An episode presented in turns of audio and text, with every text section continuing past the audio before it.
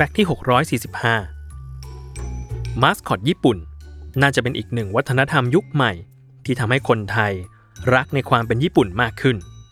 เห็นได้จากคลิปมาสคอตใส่ชุด ไม่ว่าจะเป็นคุมะมง แห่งคุมาโมโตะ หรืออีกหลาย ๆ ตัวที่พร้อมใจกันทำตัวกวนตีน เพื่อเป็นที่รักของทุกๆคน และสร้างภาพจำให้กับมาสคอตประจำท้องถิ่นเหล่านี้ ซึ่งพวกมาสคอตนี้ก็มีชื่อเรียกเฉพาะว่ายูรุคาระ ยูรุมาจากยูรุอิแปลว่า ชิวๆ relax สบายๆ ส่วนคาระ ก็กร่อนเสียงมาจากคำว่าคาแรคเตอร์แปลรวมกันได้ว่าคาแรคเตอร์แบบชิวๆสบายๆ เริ่มแรกยูรุคาระสร้างขึ้นมาโดยมีจุดประสงค์เพื่อโปรโมทท้องถิ่น เราจึงจะเห็นว่าทุกจังหวัดในญี่ปุ่น มีเจ้ามาสคอตพวกนี้ทั้งหมด ไม่ว่าจะเป็นคุมาโมงของคุมาโมโตะที่ดังมากไม่ไหวแล้ว หรือฟูนาชิ น้องพูดสาลี่สีเหลืองสุดกวน ที่เป็นมาสคอตของเมืองฟุนาบาชิ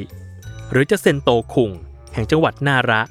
ที่ขึ้นชื่อด้านวัดวาอาราม และกวางจรจัดเต็มเมือง เลยเอาสองอย่างนี้มารวมกัน กลายเป็นเด็กชายที่มีหน้าคล้ายพระพุทธรูป ที่มีเขากวางด้วย อะไรวะเนี่ย ซึ่งต่อมายูรุคาระก็เป็นที่ฮอตฮิตเอามากๆ จนแพร่หลายไปทั่ว ไม่ว่าจะเป็นย่านในแต่ละจังหวัด